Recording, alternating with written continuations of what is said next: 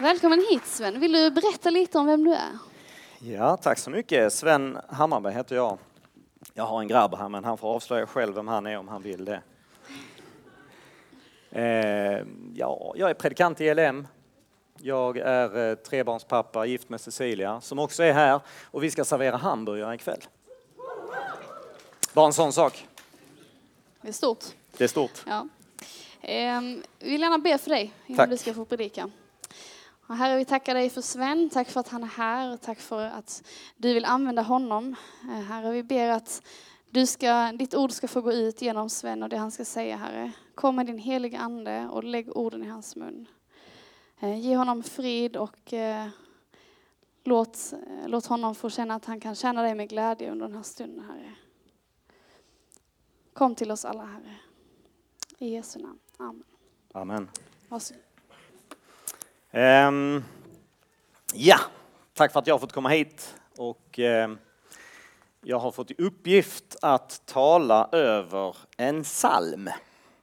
Och det är inte sådär jättevanligt. Uh, predikanter kan tala över psalm 23 eller psalm 121 eller psalm 139 kanske. Och så vissa andra utvalda verser. Men jag ska alltså få tala över psalm 1 och det är första gången. Mycket spännande.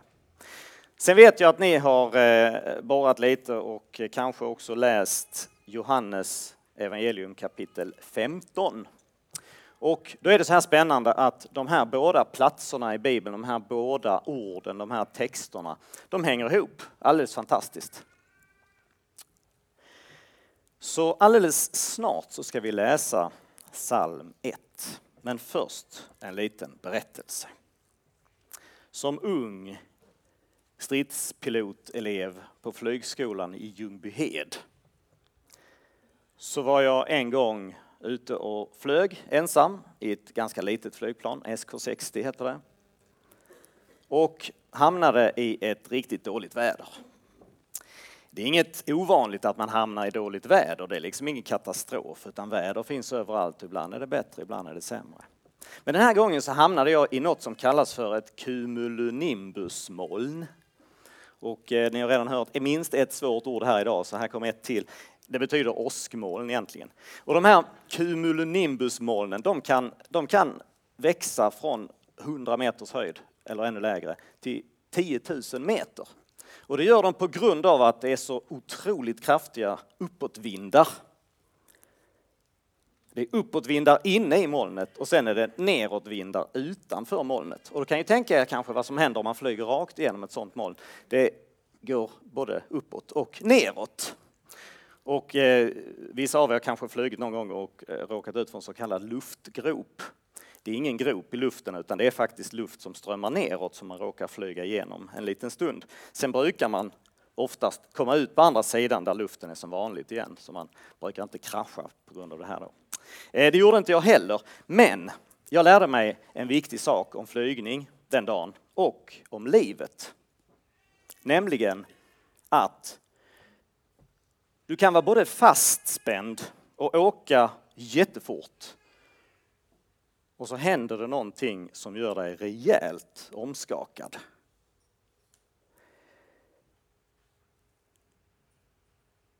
Det skakar och du kastas fram och tillbaka trots att du kanske ändå har en ganska trygg tillvaro. Så kan det vara ibland och mycket hänger på var du är någonstans, vilken situation du har hamnat i. Och om detta handlar faktiskt psalm 1, tro det eller ej. Jag läser salmen rakt upp och ner. Ni kan få hänga med om ni kan läsa de små bokstäverna. Salig är den som inte följer de gudlösas råd. Som inte går in på syndares väg och sitter bland föraktare. Utan har sin glädje i Herrens undervisning och begrundar hans ord både dag och natt. Han är som ett träd planterat vid vattenbäckar som bär sin frukt i rätt tid och vars löv inte vissnar. Och allt han gör, det lyckas väl. Sådana är inte de gudlösa. De är som agnar som skingras för vinden. Därför ska inte de gudlösa bestå vid domen och inte syndarna i de rättfärdigas församling. Herren känner de rättfärdigas väg, men de gudlösas väg leder till fördärvet.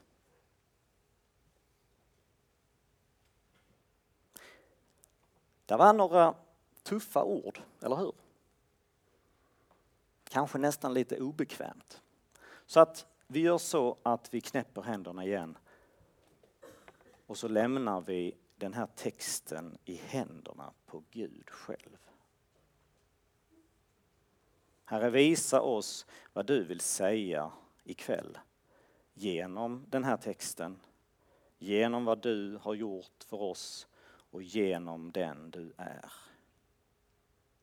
Amen. Den här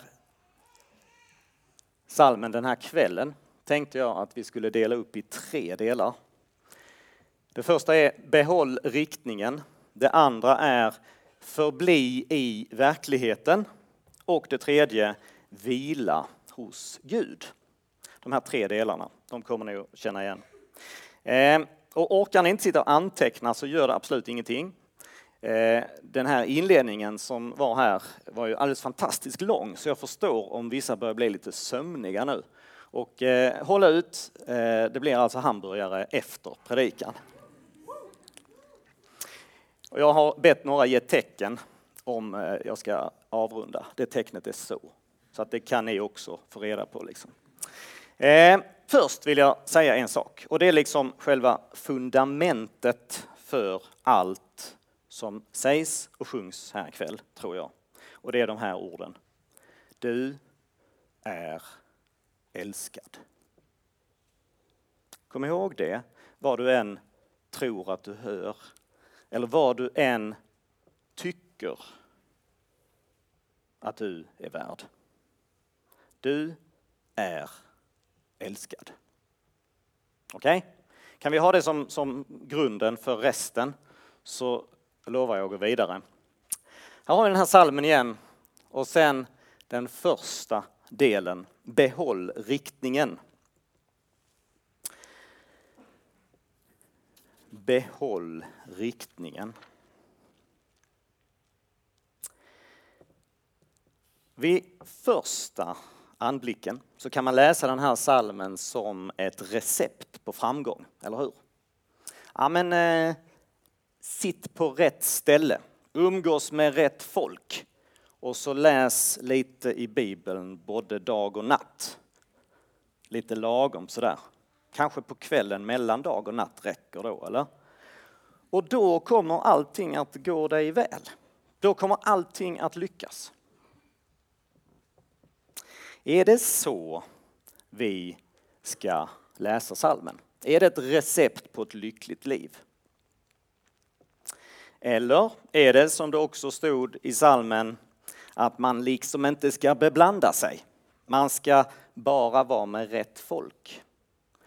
Det finns ett gammalt otäckt talesätt som faktiskt förekom bland kristna förr i tiden.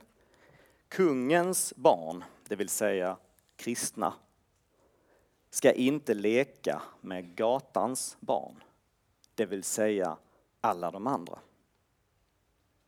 Är det det den här salmen säger oss? Nej. Jag ställer frågan så här. What would Jesus do?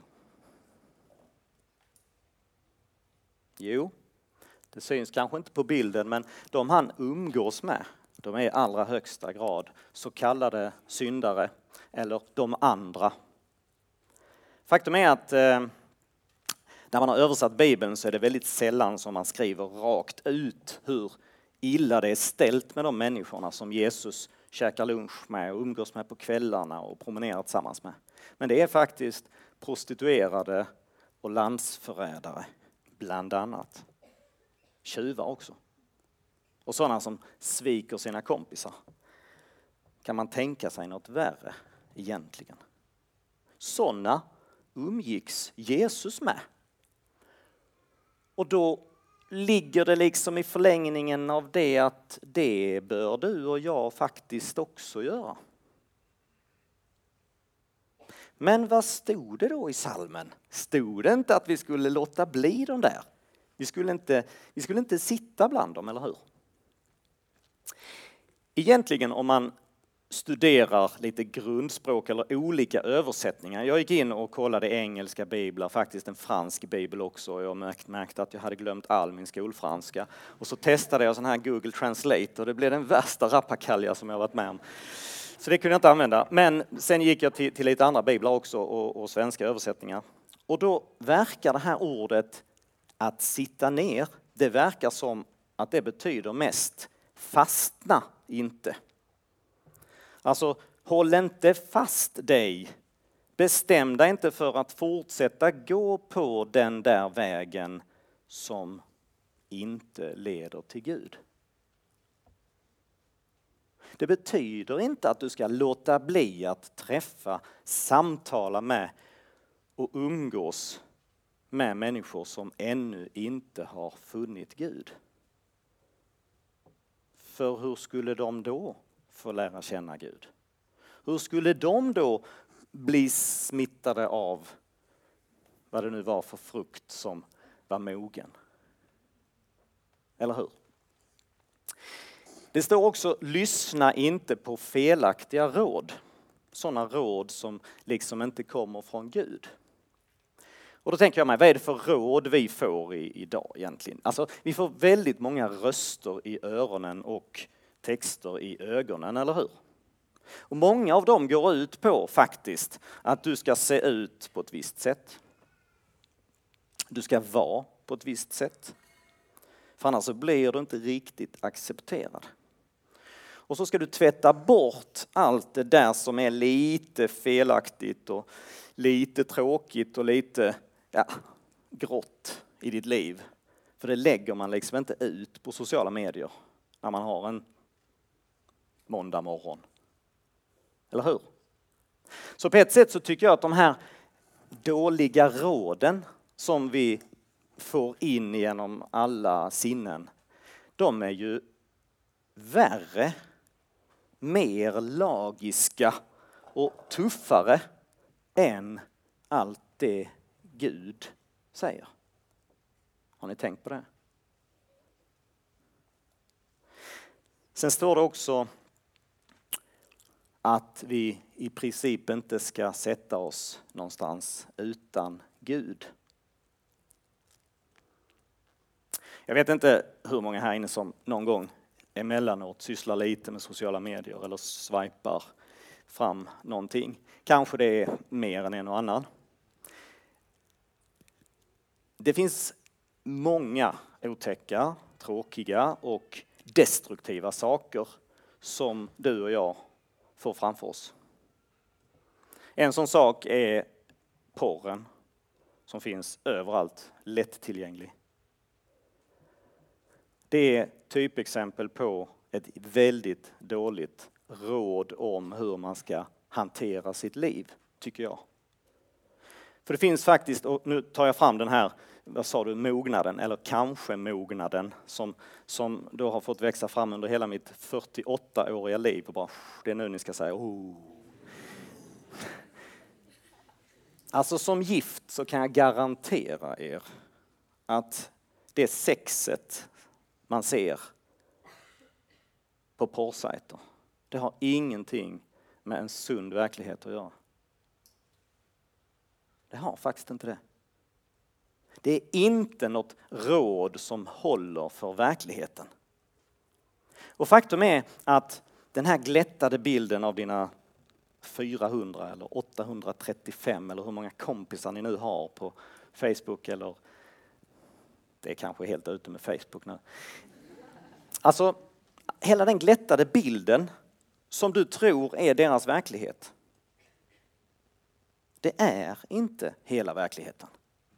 Och det jag vill prata om ikväll, det är faktiskt hur kommer vi närmare verkligheten? Hur kommer vi närmare verkligheten? Då står det så här. Bli glad i hans ord. Umgås med hans ord. Upptäck glädjen. Förundra dig över hans ord. Och ni hör att jag pratar på här för att det låter ju oerhört fromt det här att man ska läsa Bibeln dag och natt, eller hur? Men då är det så att den här boken och Guds ord, det är inte något vanligt. Det är inte en massa ord som är staplade på varandra och inbundna i en bok. Utan det är önskemålet och viljan och framför allt kärleken från Gud som har skapat både dig och mig. Och då är det ju så här att han som har skapat dig och mig har ju faktiskt väldigt bra koll på verkligheten. Han har väldigt bra koll på vad som egentligen är bra för dig och mig. Och vad som är bra för människorna runt omkring oss. Det var så här att i syndafallet en gång så förstördes relationen mellan Gud och människan. Människan valde att gå sin egen väg. Alltså inte Guds väg. Och det värsta som hände då var just att relationen med Gud, det här öppna pratet som de kunde ha, det förstördes. Det kom in någonting emellan. Men det andra som faktiskt också hände då, det var att relationen mellan oss människor också förstördes. Det är på ett sätt inte lika allvarligt, för Gud är liksom allnåds Gud och alla goda gåvors givare och hela livsströmmen. Och det är inte vi människor. Men det är illa nog att veta om att även relationen mellan dig och mig och mellan er faktiskt har blivit skadad. Och nu är det ju så väl att Jesus kom för att återupprätta relationen mellan dig och Fadern. Han vill ha det här snacket faktiskt både dag och natt. Han vill ha den kontakten med dig och det såg Jesus till att ordna när han dog på korset.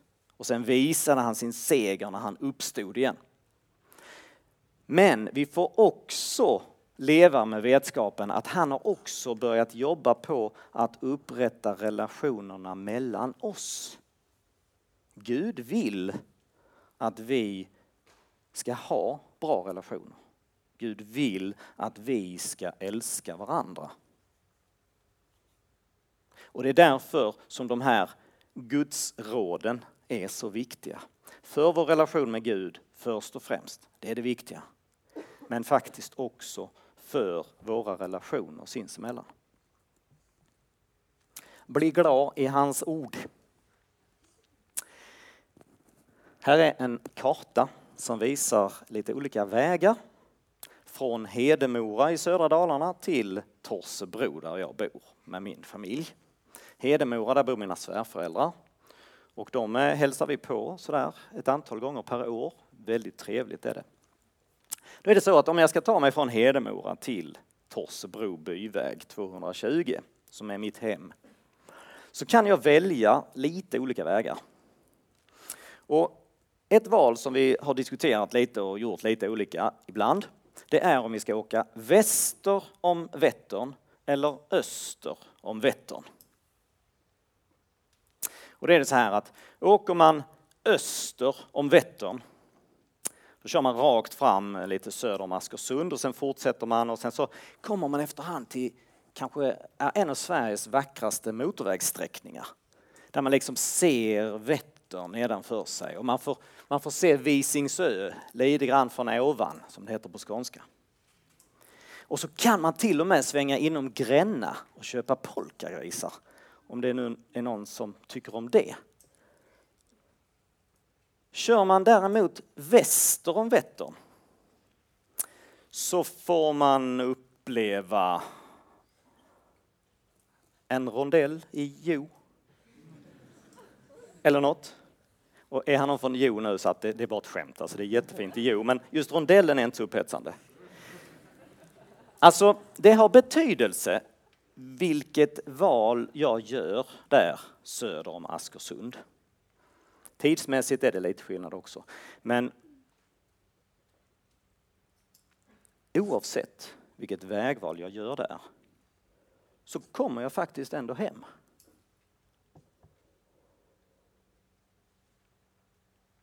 Så är det faktiskt inte när det handlar om vägen till Gud. Eller alla de vägar som leder bort ifrån Gud.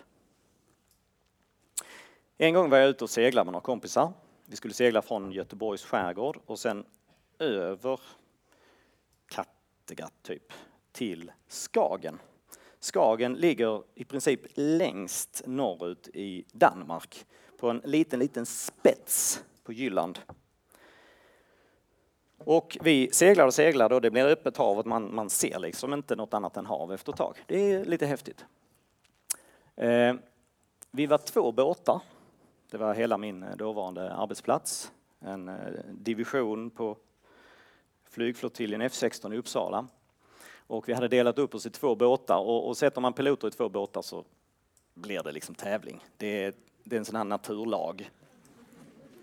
Ehm, så när vi hade kommit ut en bit så låg vi jämsides, några hundra meter mellan båtarna. Så eh, trimmade man seglen och liksom justerade in så man precis liksom skulle hålla exakt kurs för att hinna först till Skagen. Varför man nu ska hinna först till Skagen. Ehm, sen kom det något märkligt framför oss.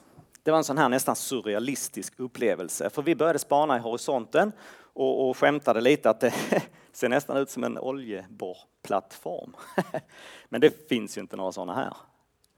Ju närmare vi kom den här grejen, desto mer tydligt var det att det verkligen var en oljeborrplattform mellan Sverige och Danmark. Alltså vi kliade våra huvuden, men vi valde att tro våra ögon och konstaterade att framför oss har vi en oljeborrplattform.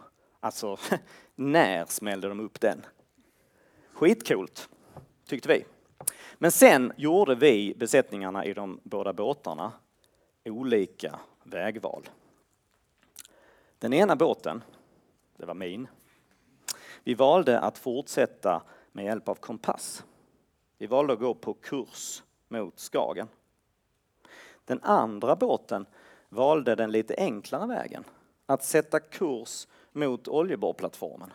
För den var ju hur stor som helst. Då behövde man inte sitta där och finjustera kursen, det var bara att gå rakt på. På det viset så skulle man ju få se den ordentligt också naturligtvis. Det vi upptäckte efter ett tag det var att avståndet mellan båtarna ökade. Och det berodde till vår stora glädje, vi i min båt, på att den här oljeborrplattformen, den var under boxering norrut. Alltså, våra kompisar i den andra båten höll på att missa hela Danmark. Och då är det så här att när man är på sjön eller när man flyger så är kursen oerhört viktig. Och det är på graden när. Ska man hålla kurs 273 som är ungefär västlig kurs så ska man hålla den kursen. För håller man kurs 275 så missar man antingen Skagen eller sin flygplats. Och så är det faktiskt också med Guds vägar. Jag har spunnit iväg lite från manus, men eh, vi i alla fall har en karta framför oss. Det finns en väg, en riktning som leder till Gud. Den riktningen är enklast att följa om man tittar på Gud. Om du har din blick, din uppmärksamhet och ditt fokus på honom så blir du kvar på vägen som går till Gud. Och det är det så hemskt att vilken annan väg som helst Och då har du ju faktiskt 359 andra grader att välja på. De andra vägarna leder faktiskt inte till Gud.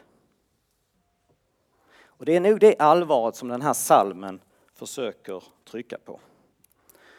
Nu ska vi se om vi kan eh, kasta oss tillbaka till eh, manuset. Förbli i verkligheten.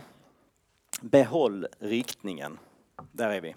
Nej, förlåt. Vi har eh, förflyttat oss från behåll riktningen till förbli i verkligheten. Jag lovade att jag skulle prata om verkligheten. Som om det står beskrivet i salmen.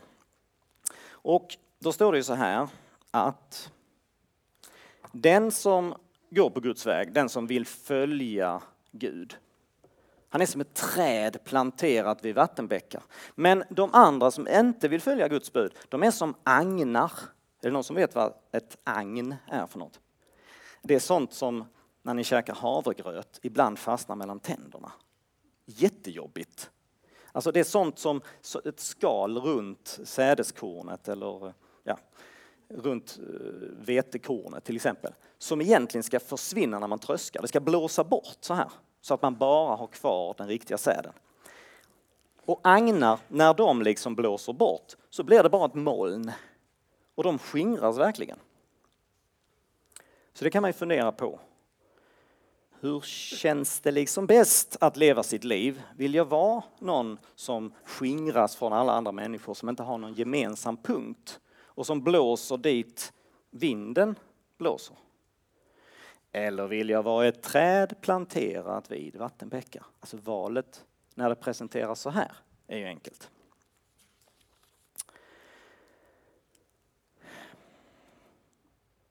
När du får djupare kontakt med skaparen, när du är som ett träd som får växa nära hans livsflod, så får du också ja, då får du en djup kontakt med honom som är skaparen. Men det han också vill ge dig, det är en djupare kontakt med den människa som du var menad att bli. Han vill någonting med dig. Och den önskan, den drömmen som Gud har om dig, den kan du faktiskt faktiskt komma närmare när du kommer närmare Gud. Stefan Gustafsson har skrivit en bok med den slående titeln Gör som Gud, bli människa. Gud blev människa genom Jesus Kristus. Och följer vi honom så blir vi sannare människor. Vi får liksom kontakt med han som har skrivit hela instruktionsboken. En annan bok som jag läst som jag gillar mycket, eh, Obben lånade den av mig, jag vet inte om han har läst den, jag vet inte vad han tycker om den, men den heter i alla fall Historien om verkligheten av Greg Kuko. Den är väldigt, väldigt bra. För den fick mig att se att den kristna tron, det är liksom inte bara en massa uppstaplade lärosatser eller gör si, gör så, så går allting väl. Nej. Den kristna tron, kontakten med Gud, den ger dig en hel och fullödig beskrivning av hela världen. Den ger dig en världsbild som faktiskt hänger ihop. Allt hänger ihop.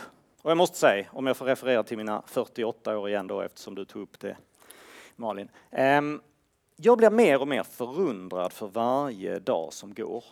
Hur väl Bibelns historia om verkligheten hänger ihop med det som jag ser och liksom kan observera. Både i mitt eget liv, hos mina nära och kära och ute i världen. Det är fascinerande att se hur väl teorin om vår inneboende ondska, hur väl den stämmer när man ser på vad som händer runt omkring oss. Det är också fascinerande att se hur teorin om den utgivande och osjälviska kärleken. Hur väl världen skulle fungera om vi alla ägnade oss åt det. Och, man kan gå hur långt som helst. Hur fantastiska principer för gott ledarskap som finns i Guds ord. Och nu är ju inte Bibeln främst en instruktionsbok, men den är faktiskt också en källa, en beskrivning av verkligheten. Och det ger mig en sån här tryggare och tryggare tro. Och det hoppas jag att du också ska få. Till exempel genom att läsa Bibeln dag och natt som det står i salmen. Att inte bara välja ut någon liten vers ibland utan ibland jobba dig in i ordet. Och så ibland kan det hända att du stöter på saker som du inte förstår. Men då får man så att säga förlita sig på att nej men, resten av den här historien om verkligheten, den har ju faktiskt stämt hittills. Så att det jag inte förstår just nu, ja men jag ska be över det, jag ska snacka med några kompisar, kanske någon klok människa. Men tills vidare så kan jag släppa det. Gud vill nog säga någonting, men kanske inte just idag i det här bibelordet. Luther han kallar det för att lyfta på hatten och gå förbi. Och det kan man göra. Man, man får respektera det som står där, fundera på vad det kan innebära.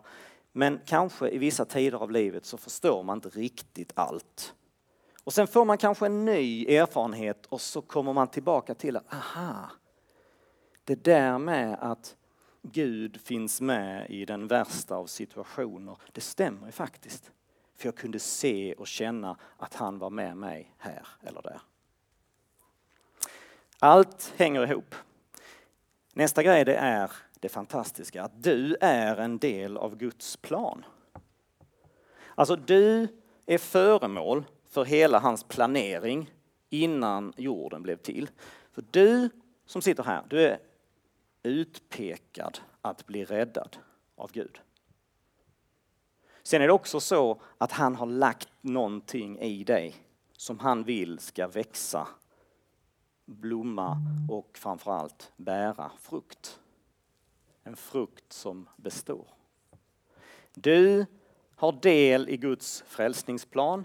Du är en del av hans plan. Och sen återigen det här, du får lita på honom.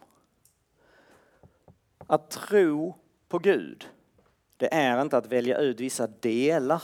Det kanske man gör i början och tycker att men det passar och det stämmer och det är okej. Okay. Men ju djupare du får gå i den här relationen med Gud och ju mer du får läsa om honom och lära dig om honom och ju mer du får umgås med hans familj desto mer upptäcker du också att du kan lita på honom.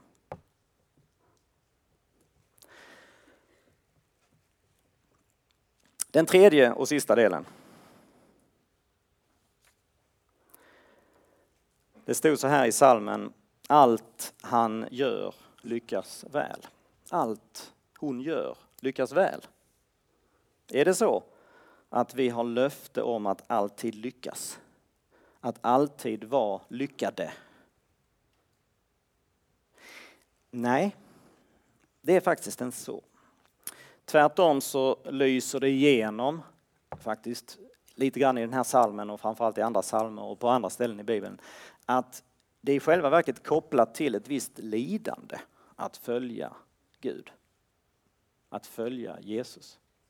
För det är nämligen så att om vi nu ska gå i Jesu fotspår så innebär det också att vi får lov att bära ett kors. Precis som han gjorde. Och de här korsen som vi har att bära, de är nog lite olika tunga. Jag känner människor som har släpat på ett fruktansvärt tungt kors i princip hela sitt vuxna liv. Och jag begriper inte hur de pallar. Men på något sätt så fortsätter de att gå. Det är inte så att vi är lovade ett lyckligt liv. Men, och nu ska jag för att travestera C.S. Lewis, nu ska jag säga någonting som är väldigt chockerande. Jag hoppas faktiskt att du ska mötas av en och annan motgång i livet. Det var ganska oschysst sagt, kanske. Men det är faktiskt så att du växer genom att hantera motgångar. Och Gud vill att du ska växa. Det är inte Gud som skickar ondskan på dig. Men Gud är med dig när du möter den. Och de tuffa perioder som du går igenom i ditt liv, de får dig faktiskt också att bära frukt. Och den frukten kan stavas tålamod till exempel. Ni kommer ihåg den här bönen va? Gud ge mig tålamod nu. Ehm, den kan ge dig empati, förståelse för andra människors svårigheter.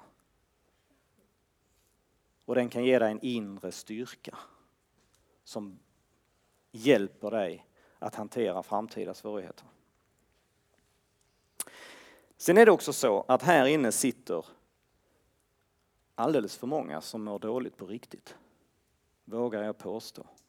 Jag förlitar mig på statistiken som säger att om vi tar 15-åringar för två år sedan i Sverige, av tjejerna var det 50 procent som hade psykosomatiska problem. Av killarna var det ungefär 35 procent. Det är sjukt mycket. Och det kanske någon säger eller har sagt så här att ja men som kristen behöver du inte vara deprimerad. Som Guds barn behöver du inte känna dig dålig. För Jesus har ju dött för dig. Och då vill jag säga så här. Oavsett vem det är som har sagt så, så har han eller hon fel. Tyvärr kanske, men det är fel. För vi är inte vaccinerade mot psykisk ohälsa eller depression bara för att vi är kristna. Lika lite som vi är vaccinerade mot cancer eller att bryta benet på skidresan. Och det är det så här, att om du är i den situationen nu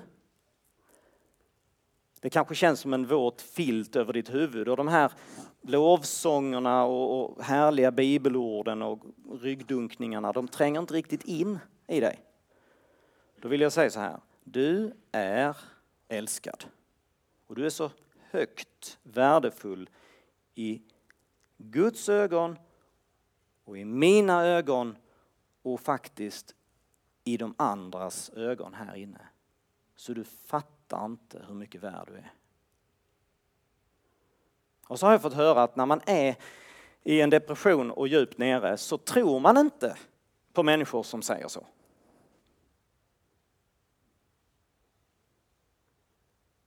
Men då vill jag ändå säga det en gång till. Du är älskad. Och du är så oändligt mycket värd. Både i Guds ögon och i människors ögon. Men framför allt faktiskt i Guds ögon. Han har någonting för dig. Han vill ditt liv. Han vill inte att du ska vara olycklig. Det är inte det som salmen eller som jag försöker säga här. Vi vet att vi får möta svårigheter, men han vill inte att du ska leva ditt liv i olycka. Han har något bättre i beredskap. Och det är det så väl att jag vet inte hur många rum det finns i den riktningen. Säkert verkar det som hundratals. Men människor som efter det här mötet kommer att sitta beredda. Ta den chansen. Och ta den även om du inte känner att du är nere. Ta den chansen. Prata med någon. Sen är det ytterligare något som du behöver veta och det är faktiskt riktat nu till verkligen alla här inne. För även om du känner dig stark och lyckad och eh, solbränd, muskulös eller snygg, eh, du har lyckats med frisyren ikväll, allting är perfekt. Så är det så att inte ens det, eller inte heller det, är grund för Guds kärlek till dig. För grunden för Guds kärlek till dig, det är att han är den han är. Kanske hinner med en liten berättelse till. Den har kanske ni läst som har pluggat igenom gamla sån här eh, Luthers barntidning. Det gjorde jag när jag var yngre. Jag är lite sån. Men det var en liten kille som hade byggt en båt mödosamt. Den var fantastiskt fin. Han hade snickrat och hyvlat och putsat och filat och borrat och satt på master och målat och skrivit namn på båten. Den var hur snygg som helst. Ett konstverk, verkligen.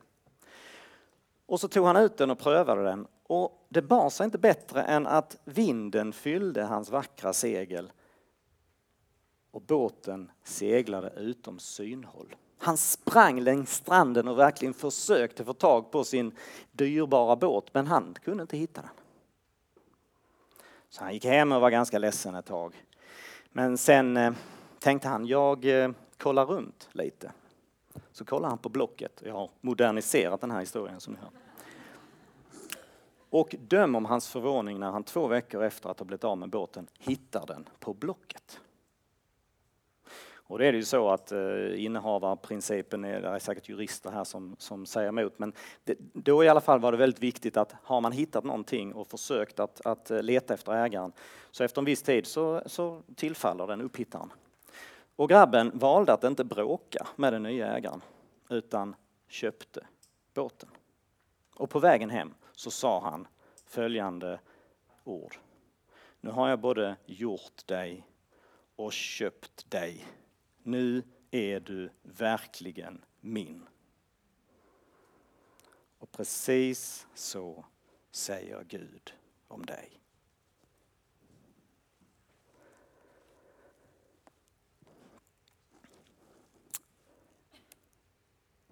Um, något ord om att bära frukt. Um, de här flaskorna är ju helt fantastiska. Sånt fanns inte när jag var på ungdomsläger. Det är skitcoolt. Eh, vi märkte det jag och Malin att när de har stått ett tag så får man vända upp och ner på den för det grumlar sig lite i botten. Och ändå är det samma frukt kvar, eller hur? Så är det med oss också. Vi är inte alltid riktigt up to date. Ibland behöver vi skakas om lite. För att inte grumlet ska hamna i botten. Och det är så också att vi bär inte frukt alltid. Det stod inte så i salmen. Utan du bär frukt, vad stod det? I rätt tid. Du bär frukt, inte för dig själv, utan för någon annan. Du bär frukt när någon annan behöver det. Så funkar det. Hörde du Malin? Så funkar det. Um,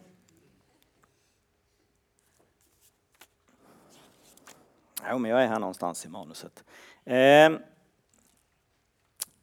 jag ska ge er tre bibelord som avslutning. Det första är från Jesaja 53. Det står så här. Det var våra sjukdomar han bar. Våra smärtor tog han på sig. Och sen kommer det som vi kanske är mer vana vid att höra i predikan. Han blev genomborrad för våra brott. Han blev slagen för våra synders skull. Och det tror jag är ganska vanligt att vi hör att Jesus dog för våra synder, han spikade fast dem på korset och nu behöver vi inte tänka på dem mer. Men det står ju faktiskt i Jesaja 53 att han har tagit dina smärtor på sig. Han har tagit din sorg, han har tagit ditt självförakt. Han har tagit det som du lider av i ditt hjärta och i ditt liv. Och det är lika mycket den ondes verk som synden. Även det har Jesus burit. Vi blir aldrig fria från det helt, men han är med och bär. Så när vi nu är fast rotade i honom, när vi får förbli i honom, så får vi vara som ett träd som är planterat vid den här bäcken som är full av livets vatten. Så kan vi mixa ihop det med bilden från vinstocken. Jag är vinträdet, ni är grenarna. Så tänk dig att du är en av grenarna här, precis vid vattnet. Detta är från Plitvica i, eh, i Kroatien. Oerhört vacker plats magisk. Och det är precis så som Gud vill att vi ska ha det i våra liv. Och det är det så att den här grenen som är du, den växer ju inifrån stammen. Och då är stammen Jesus själv. Sen sträcker sig grenen ut.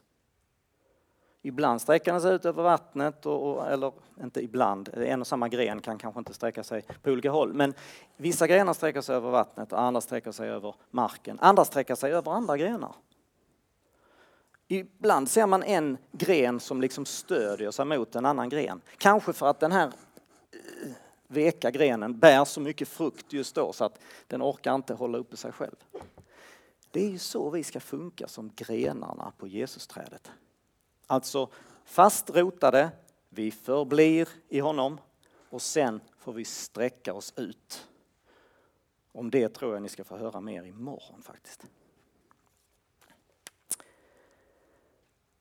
Thomas Sjödin, en författare och förkunnare, han skriver så här att vi får växa i längtans riktning. Det kan du fundera på vad det innebär för din del.